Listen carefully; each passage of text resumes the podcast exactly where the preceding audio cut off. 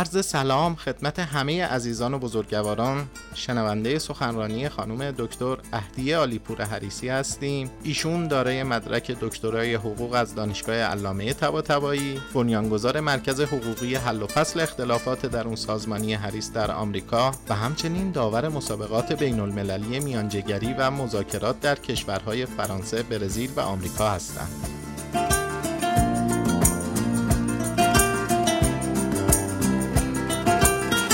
جلسه سخنرانی این بزرگوار در سالن اجتماعات مهندس بهنام کرمی بنیاد علمی آموزشی قلمچی برگزار شد.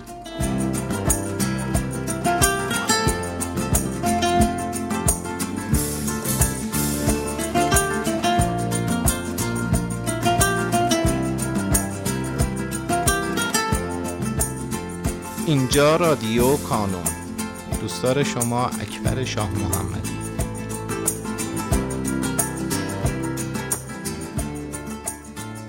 اپیزود سوم.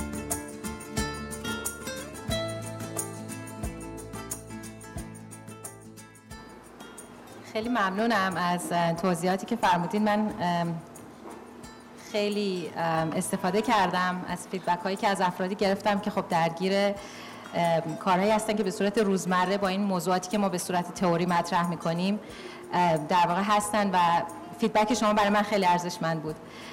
فقط یه سوال کوچیک بود که اولش من رو جواب بدم که فرمودن چطور این مشکلات که میگین در سازمان های مختلف برای دوستانی که جدید تشریف آوردن چون شاید ندونن من با سازمان های کار می‌کنم که سی هزار تا 69 هزار تا بسته به سازمان های مختلف مشاوره های مشابه میدم در این زمینه. در کشورهای مختلف مثلا من این کار رو در برزیل انجام دادم الان در دانشگاه کرنل انجام میدم در فرانسه انجام دادم و خیلی مشابه این موضوعات. فرمودن که مثال هاش هست؟ مثالش همین هایی هستش که ما به صورت لیست توضیح دادیم راجع به position ها job rotation ها feedback ها اینا دقیقا همون مثال هایی هستش که معمولا ما در سازمان های مختلف چه آکادمیک چه سازمان هایی که به صورت در واقع for profit هستن چه non-profit ها ما اینا رو در واقع مشاهده می‌کنیم. یه سری از موضوعات هم که حالا سوالاتی هستش که من فکر می‌کنم خودم نمی‌دونستم اینقدر جالب هستش و الان استفاده کردم که دیدم دوستان توجه دارن مثل همین که ما از مشکلات فرار نکنیم و مطرحشون کنیم. یه سری از اینا جا داره که من در مشکلات بین فردی اینا رو بیارم. بنابراین به یه سری از این سوالات در همین بخش دوم من پاسخ خواهم داد و هر موردی که مونده بود حالا من بر اساس لیستی که درست کردم سعی می‌کنم پاسخ بدم و اگر موضوعی موند باز خوشحال میشم که در آخر صحبت کنیم. یکی از موضوعاتی که مطرح شد اینه که ما خیلی در حالا خیلی فکر کنم همه معدب بودن کلمه مافیا رو استفاده نکردن. ما مینی مافیا درون سازمان زیاد داریم گاهی. گاهی می‌بینیم که یه سری افراد با هم دیگه خیلی رابطه خوبی دارن یه سری ها رو کنار می‌زنن. گاهی هم یه حالت رقابت های ناسالم بین افراد پیش میاد که یه فردی فکر می‌کنه که من دقیقا در همین پوزیشنم. چرا من دارم در واقع کار بیشتری انجام میدم تا فرد دیگه؟ بعضی حالا دو روی سکه اینه که من دیده نشدم. فرد دوم ممکنه که این فرد حالا به صورت خودشیرینی یا هر چیز دیگه داره این کار بیشتر انجام میده و داره منفعت بیشتری می‌بره و اصطلاحا فرهنگ سازمان رو داره خراب می‌کنه توقع رو بیشتر می‌کنه. چرا همیشه 11 شب جواب تلفن یه نفر میده؟ و باعث میشه که همه این توقع در واقع بینشون به وجود بیاد. ما این موضوعات رو تو همین بخش دوم توضیح خواهیم داد. و میگم یه موضوعی هست مثل office bullying که خیلی موضوع الان روزه هست در دنیا چون موضوعیه که نمیشه دست روش گذاشت دقیقا. و خیلی موضوع پنهانی و پیچیده ای هست برای اینکه ما بخوایم اصلا مطرحش بکنیم. قلدری داخل سازمان. خب اولا که ما چرا اصلا مشکلات بین فردی رو در سازمان ها اهمیت بهش میدیم؟ ممکنه که شما فرض کنید که خب این مشکلات مشکلات شخصیه. یه سری افراد هم میگن ما فقط میایم کار رو انجام بدیم و میریم خونه و برامون دیگه مهم نیست. ما کار می‌کنیم که زندگی بکنیم. زندگی نمی‌کنیم که کار بکنیم که موضوع کار انقدر اهمیت داشته باشه. ولی واقعیتی هستش که همه ما حالا بر اساس نیازهای مالی یا به خاطر اون پرستیژی که می‌خوایم داشته باشیم یا به خاطر اینکه حالا شرایط شخصیمون ایجاب می‌کنه ساعات بیشتر و مفیدتری از عمرمون رو که بیدار هستیم در محیط کار هستیم. یعنی معمولا ما با همکارامون بیشتر صحبت می‌کنیم تا حتی با پدر و مادر خودمون. بنابراین خیلی موضوعات بین فردی اهمیت ویژه پیدا می‌کنن به این دلیل. و گاهی ما ممکنه فکر کنیم که این مشکلات هیچ ربطی به بازدهی کاری ندارن که این بسیار اشتباهه و فرهنگ سازمانی و روابط بین افراد در سازمان و داشتن کامیونیتی یا یک نهاد در واقع گروهی که ما بتونیم بهش ارجاع بکنیم و بتونیم مشکلاتمون رو مطرح بکنیم چه در کار چه حتی در مشکلات شخصی. چون مشکلات شخصی گاهی جدا از کار نیستن. چطور میشه مشکلات مالی یا مشکلات شخصی یا مشکلات مربوط به درآمد یا ساعت کار ما بگیم رو کار ما هیچ تأثیری نمی‌ذارن. در صورتی که فکر می‌کنم همه ما حداقل یک بار شده که ما خبر بدی روی مسیج در حالی که تو جلسه بودیم گرفتیم و گوش کردن ما به اون جلسه فرق کرده اولش آخرش. من دیروز با یک استاد فرش صحبت می‌کردم و ایشون می‌گفت ما, ما که در واقع استاد فرش هستیم وقتی فرشی رو نگاه بکنیم می‌فهمیم که بافنده فرش کجا عصبانی بوده و دفعه می‌زده کجا حالش خوب بوده و دفعه می‌زده. یعنی حتی فشار یکسان رو هم از روی روحیه افراد تو کارش می‌تونیم ما درک کنیم. من فکر نمی کنم ما خیلی در واقع تفاوت داشته باشیم. ما همه انسان هستیم و سیستم عصبی ما به یک صورت پاسخ میده. همون fight and flight هم یک موضوع عصبی و روانی هستش بیشتر تا موضوع کاری هستش. ولی در کار ما می‌بینیم که همیشه تاثیر می‌ذاره و تصمیمات بسیار مهمی رو ما بر اساس همین در واقع موضوعات می‌گیریم. بنابراین ما به این دلیل هستش که به این موضوعات می‌پردازیم. خب چرا اصلا مهمه که مشکلات فرهنگی رو ما بگیم که در کار تاثیر می‌ذارن و آیا اصلا مشکلات فرهنگی در یک سازمانی که همه ممکنه از یک شهر یا یک محله باشن؟ فرض کنیم ما یه دپارتمانی داریم که همه توی یه محله خاصی در یک شهر خاصی کار می‌کنن. آیا ما مشکل فرهنگی داریم یا نه؟ اولا این تعریف کوتاهی از فرهنگ بکنم. نسبت فرهنگ رو کسی نتونسته دقیق تعریف بکنه. خیلی ها میگن نسبت فرهنگ به انسان در انسان به فرهنگ مثل نسبت ماهی به آب. فقط وقتی متوجه میشیم که درونش نیستیم که ازش خارج میشیم. مثل افرادی که از کشور خودشون مهاجرت می‌کنن. من تعریف خودم از فرهنگ دارم. من میگم این فرهنگ یک کیک لایه‌ای در حال ساخته. به خاطر اینکه فرهنگ انسان ها شما می‌بینید میگین دو تا خواهر و برادر ممکن در یک خونه از یک پدر و مادر حتی دوقلو باشن ولی روحیاتشون سلایقشون خیلی با هم فرق می‌کنه. بنابراین ما تفاوت فرهنگی وقتی میگیم در محیط کار منظورمون این نیستش که 60 سال اختلاف سنی باشه و جنسیت ها متفاوت باشه و شهرهایی که ما ازش میان متفاوت باشه. هر دو فرد فرهنگاشون در واقع ممکنه با هم متفاوت باشه حتی در یک خونه. حالا اینکه ما فرهنگمون چقدر تاثیر می‌ذاره در روش گفتگو کردنمون در محیط کار می‌بینیم که زمین تا آسمون داینامیک و روابط بین تیم ها رو در واقع تحت تاثیر قرار خواهد داد. بنابراین ما وقتی این فرهنگ های مختلف رو درک بکنیم وقتی که یک فرهنگ سازمانی غالب رو تعریف بکنیم وقتی یک استانداردهای سازمانی مشخصی مثلا برای مکاتبات برای روابط کار داشته باشیم خیلی وقتا یک سری زیادی از سوء تفاهم حل خواهد شد. من از کجا اینو می‌دونم؟ من خیلی وقتا از یک روشی برای حل اختلاف در سازمان ها استفاده می‌کنم به اسم شاتل دیپلماسی شاتل دیپلماسی یعنی دیپلماسی که مثل یک شاتل بین دو فرد در حال رفت آمده. یعنی ما افراد رو با هم روبرو نمی کنیم. من دائما بین فردی که اختلاف داره و فرد بعدی میرم و میام و صحبت می‌کنیم. همون کاری که احتمالا حاج آقا هم در کار خودشون خیلی انجام میدن. ما می‌بینیم این فرد چی می‌خواد فرد دیگه چی می‌خواد و خیلی از وقتایی که من این در واقع این کار رو با افراد انجام دادم متوجه شدم که دلیل اختلاف تفاوت مدل communication یا ارتباطگیری افراد هست.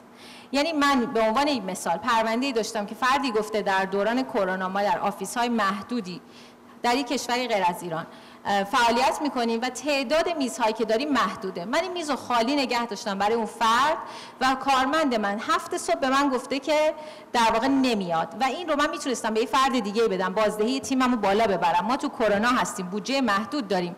من دارم سعی می‌کنم دفتر کارم رو باز نگه دارم و این فرد خیلی راحت هفت صبح به من زنگ زده و نمیاد. بهش گفتم خب بدون اینکه اطلاعاتی که نداری چرا نیومده درسته؟ و اینو منم نداشتم. گفت نه. گفتم فکر می‌کنی به چه دلیل نیومد؟ گفت احتمالا خوابیده چون کلا آدم خوابالویه و رفتم اون فردی که این اطلاعات رو در موردش داشتم مراجعه کردم. و گفتم شما چرا اون روز نتونستی به محل کارت بری؟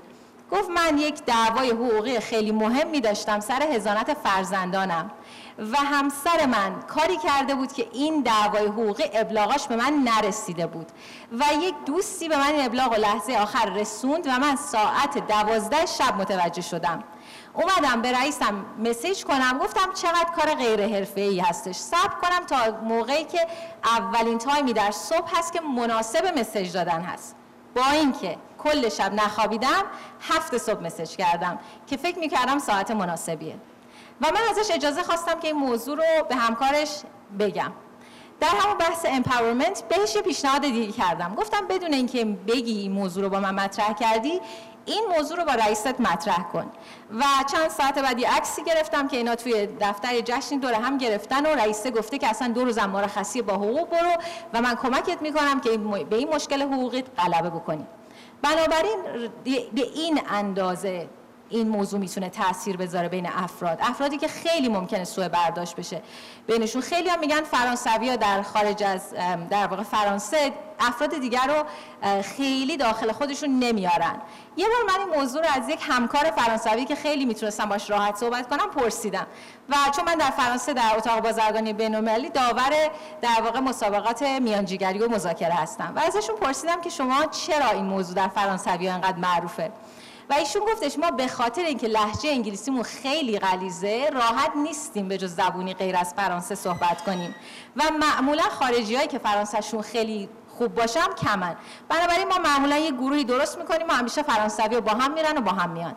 بنابراین این استریوتایپ ها این نگاه های کلی خیلی وقتا می‌تونه ناشی از اشتباهاتی باشه که ما فقط به خاطر اینکه ما ذهنمون می‌خواد یه جوابی بده که هیچ پایه و مبنای حقیقی نداره. پس این دلیل اهمیته. موضوع بعدی من در در واقع در این اسلاید حالا سه موضوع رو مطرح می‌کنم که یه مقدار هر کدومش جزئی تر خواهد شد. این هستش که ما بیایم در بین افراد دیالوگ ایجاد کنیم. حالا که ما اهمیت این دیالوگ رو ایجاد متوجه شدیم چطور ما بیایم بین افراد با روش های مکاتبه یا مکالمه یا روش های ارتباطگیری متفاوت بیایم دیالوگ ایجاد کنیم و تیم درست کنیم؟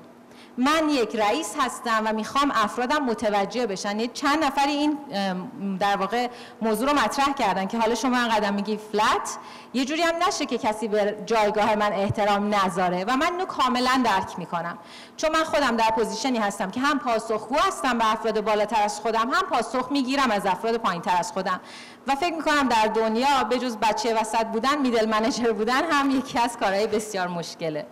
چون در هر دو position هستیم و کار ما پاسخده ما خیلی ربط داره به اینکه افراد قبل از ما چه پاسخی رو به کار ما دادن. یعنی من هیچ وقت نمی‌تونم یک پروژه رو تموم شده فرض کنم تا وقتی که افرادی که دارن به من گزارش میدن این رو در واقع انجام داده باشم. و چطور ما اینو میگیم هی flat flat و در عین حال ما می‌خوایم که پاسخ بگیم.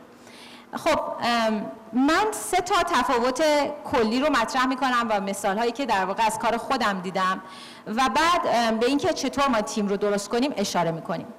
موضوع اول که عذرخواهی می‌کنم که من به خاطر کمبود وقت درست ترجمه نتونستم بکنم اینها رو موضوع high context و low context هست. یک ایمیلی من داشتم که از دقیقا از مثال های واقعی پرونده با یکم exaggeration برداشتم. فرض کنید یک فردی به خاطر اینکه یک مشکل جسمی براش پیش اومده دیر کرده برای اینکه کارش رو تحویل بده. پروژه‌ای داشته که افراد دیگه هم بهش وابستگی داشتن. یعنی من تا کارم رو انجام ندم فرد بعدی نمی‌تونه کارش رو شروع بکنه. این در پروژه تحقیقاتی هم خیلی رایجه. در science همینطور که در کتابم هم همینطوره. من تا کتابم رو ننویسم کامل نکنم editor نمی‌تونه کارش رو تموم بکنه. تایپیست نمی‌تونه کارش رو تموم بکنه. در این افراد ما می‌بینیم یک فردی نمیاد و توضیح میده میگه من اولا مریض شده بودم دوما همسرم هم مریض شده بود. خیلی عذرخواهی می‌کنم. امیدوارم شما تو خوب باشه. ما رفتیم واکسنمون رو زدیم. شما واکسناتون رو زدین. چی شد؟ امیدوارم که هیچ وقت برای شما برای دوستانتون این مشکل پیش نیاد. و می‌خواستم خیلی عذرخواهی کنم. اصلا کرکتر من اینطوری نیست. من این دفعه پروژه رو دیر تحویل دادم. یک فردی هم هستش که یک مسیج یا یک یا بدون هیچ توضیحی میده و میگه که این پروژه فردا حاضر نمیشه. در اولین فرصتی که حاضر شد من به دست شما میرسونم. و وقتی هم ازش می‌پرسی میگه خب شما باید بدونی من که بی دلیل این کارو نمی‌کنم. باید بدونی که من دلیل خودم رو داشتم. یک خطای ذهنی هست به اسم توقع ذهن خانی که این افراد معمولا درگیرشن. توقع دارن که افراد ذهنشون رو بخونن بدون اینکه موضوع رو مطرح بکنن. و همونطور که ذهن خانی در واقع این برعکس ذهن خانیه بعضی افراد ذهن دیگران رو می‌خونن مثل هم مدیری که میگه این فرد تنبله چون دیر اومده یعنی ذهنش رو بدون هیچ مبنا و اساسی داره می‌خونه که این فرد تنبل بوده و خواب بوده. این میشه ذهن خانی توقع ذهن خانی اینه که من نگفتم چرا دارم دیر میام شما باید بدونیم من دلیل خوبی داشتم باید به من اعتماد کنید بعضی وقتا ما این کلمه اعتماد می‌خوایم در واقع این نقص رو بپوشونیم که متاسفانه معمولا هم پوشونده نمیشه. در سازمان معمولا پروتکل های مشخص می‌تونه جلوی این موارد رو بگیره. مثلا خیلی از افراد میگن که آیا در ساعت خارج از ساعت اداری ما می‌تونیم به هم دیگه اسمس بکنیم یا نه؟ و یکی میگه چرا ساعت مثلا دو صبح به من روی واتساپ یا روی پیام به من دادی یا من زنگ زدی؟ و خیر این خیلی موضوع رایجی هست. یعنی بعضیا میگن خب من مدیرم می‌خوام کارم پیش بره. ببخشید من اینجا با ده نفر آدم وایستادم. حالا واتساپم قطع رفتم روی یک اپلیکیشن دیگه به شما پیام دادم و شما جواب منو ندادی از اون طرف هم اون فرد میگه من دارم مثلا نهار یا شام با خانوادم می‌خورم. چرا من باید خودم رو فدای این سازمان بکنم؟ ما همیشه دو تا موضوع رو من پیشنهاد می‌کنم. یکی اینکه باید این سیستما بالانس باشن. باید یک در واقع یک روش معقول و منطقی باشه. هیچ کس نمی‌تونه 24 ساعت آنکال باشه. ولی هیچ کس هم نمی‌تونه که ساعت 5 بعد از ظهر هواپیما نیست که ما بگیم پرواز کرد و رفت و دیگه من نیستم الان اینجا. ما هستیم و باید به هر حال مسئولیت پذیر باشیم نسبت به کارمون. پس بالانس کردن این موضوعات خیلی مهمه. و اینکه به افراد به این دید نگاه کنیم که خب شما در حد توانتون باید این کار رو تا جایی که اختلاف اشکالی در زندگی شخصیتون ایجاد نکنه انجام بدین. خیلی سازمان ها پروتکل هایی دارن. مثلا میگن ایمیل رو هر کسی در هر ساعتی می‌تونه بده. خیلی از سازمان ها میگن ایمیل ها رو آماده کنید و مثلا با delivery با تاخیر مثلا ایمیل ها همه 8 صبح به بعد بره. خیلی سازمان ها هستن که در زمان های ساعت های زمانی مختلفی کار می‌کنن. سازمان های بین‌المللی هستن که با 16 ساعت اختلاف بین کره و آمریکا دارن کار می‌کنن. خب اونا نمی‌تونن من همیشه بشینم نگاه کنم که ببینم کره ساعت چنده الان نروژ ساعت چنده. من همیشه وقتی کار می‌کنم میگم من مثلا در مورد ایمیل در هر ساعتی از شبانه روز من ممکنه ایمیل بزنم. بنابراین شما اگه ایمیلت رو موبایلت notification ات از طرف من خاموش بکن. و من فکر می‌کنم تا جایی که من تا الان دیدم در سازمان ها یک روش منطقی هست. کسی نمی‌تونه معمولا توقع داشته باشه که بعد از ساعت کاری ایمیل دریافت نکنه. ولی شاید راجع به تلفن های کاری یا مثلا تلفن های خارج از ساعت کاری روی تلفن شخصی ما بتونیم یک در واقع رویه دیگری رو پیش بگیریم. پس این میشه در واقع اینکه ما چه مقداری از اینفورمیشن رو باید بدیم. اما یه نکته هست. بعضی افراد به صورت طبیعی و فرهنگی افراد های کانتکسی هستند و بعضی افراد به صورت طبیعی و فرهنگی افراد لو کانتکسی هستند اون فردی که حالا کمترین نکات رو اینجا از صحبت های من گفت لزوما فردی نیست که کمترین علاقه رو داشته یا کمتر گوش کرده. ممکنه حالا اون فردی که ده تا موضوع رو نوشته همون ده تا رو فقط گوش کرده باشه. اون فردی که یه موضوع رو نوشته همه موضوعات رو گوش کرده باشه. بنابراین ما باید اینو بفهمیم و بپذیریم که افراد روش های مختلفی دارن. ما نمی‌تونیم بگیم این فرد چقدر سرد و سر به بالا جواب میده و خیلی درست با ما تحویل نمی‌گیره. اصطلاحی که ما هم خیلی زیادی به نظرم تو محیط کار استفاده می‌کنیم. چرا یه فردی دائما لبخند می‌زنه؟ یه فردی حالت صورتش اینه که همیشه لبخند می‌زنه. ما خودمون یه استادی داشتیم که یه بار عصبانی بود. به همه گفتن چرا لبخند می‌زنه میگه من همیشه لبخند می‌زنم. خب این ربطی نداره. واقعا ما بگیم که فردی که همیشه مثلا عبوسه یا چهرش به شکلی هستش که حالا به نظر میاد که خیلی جدیه این فرد مثلا بد یا بد اخلاقی هست در سازمان. ما باید اینو بپذیریم به عنوان انسان که وقتی داریم با افراد کار می‌کنیم بیشتر روی مسیجی که دارن به ما میدن روی کاری که دارن به ما میدن پیامی که با اون کارشون دارن به ما میدن توجه بکنیم تا روی در واقع ظاهرشون یا اینکه چه کسی با ما شاید به ظاهر مهربان تر باشه. چه بسا؟ افرادی که من دیدم در training ها افرادی هستن که بیشترین میزان خشونت رو حالا خشونت شاید کلامی که درستم نباشه استفاده می‌کنن دلسوزترین افراد هستن. به خاطر اینکه براشون موضوع خیلی اهمیت داره اینکه یادگیری اون فرد براش خیلی مهمه. ولی یه فرد میگه نه نه این کار انجام ندی کارت عالیه اصلا feedback هم نمیده. همیشه هم میگه feedback عالیه. خیلی وقتا من افرادی بودن که اومدن performance improvement plan گرفتن و به من گفتن که ما احساس می‌کنیم رئیس من این کارو داره می‌کنه که از من مدرک جمع کنه که بگه من درست کار نمی‌کنم. و وقتی من میرم پیش رئیسش میگه نه من میترسم من عوض شم رئیس بعدی اگه کار اینو ببینه با این استاندارد اخراجش کنه. من می‌خوام این اخراج نشه می‌خوام تا هستم کمکش بکنم. و این در واقع این دایالوگ بیلدینگ یا ایجاد مکالمه بین افراد از این جهت خیلی اهمیت داره که خیلی وقتا نیت ها رو ما می‌تونیم از توش در بیاریم و ببینیم چرا افراد این کارو می‌کنن.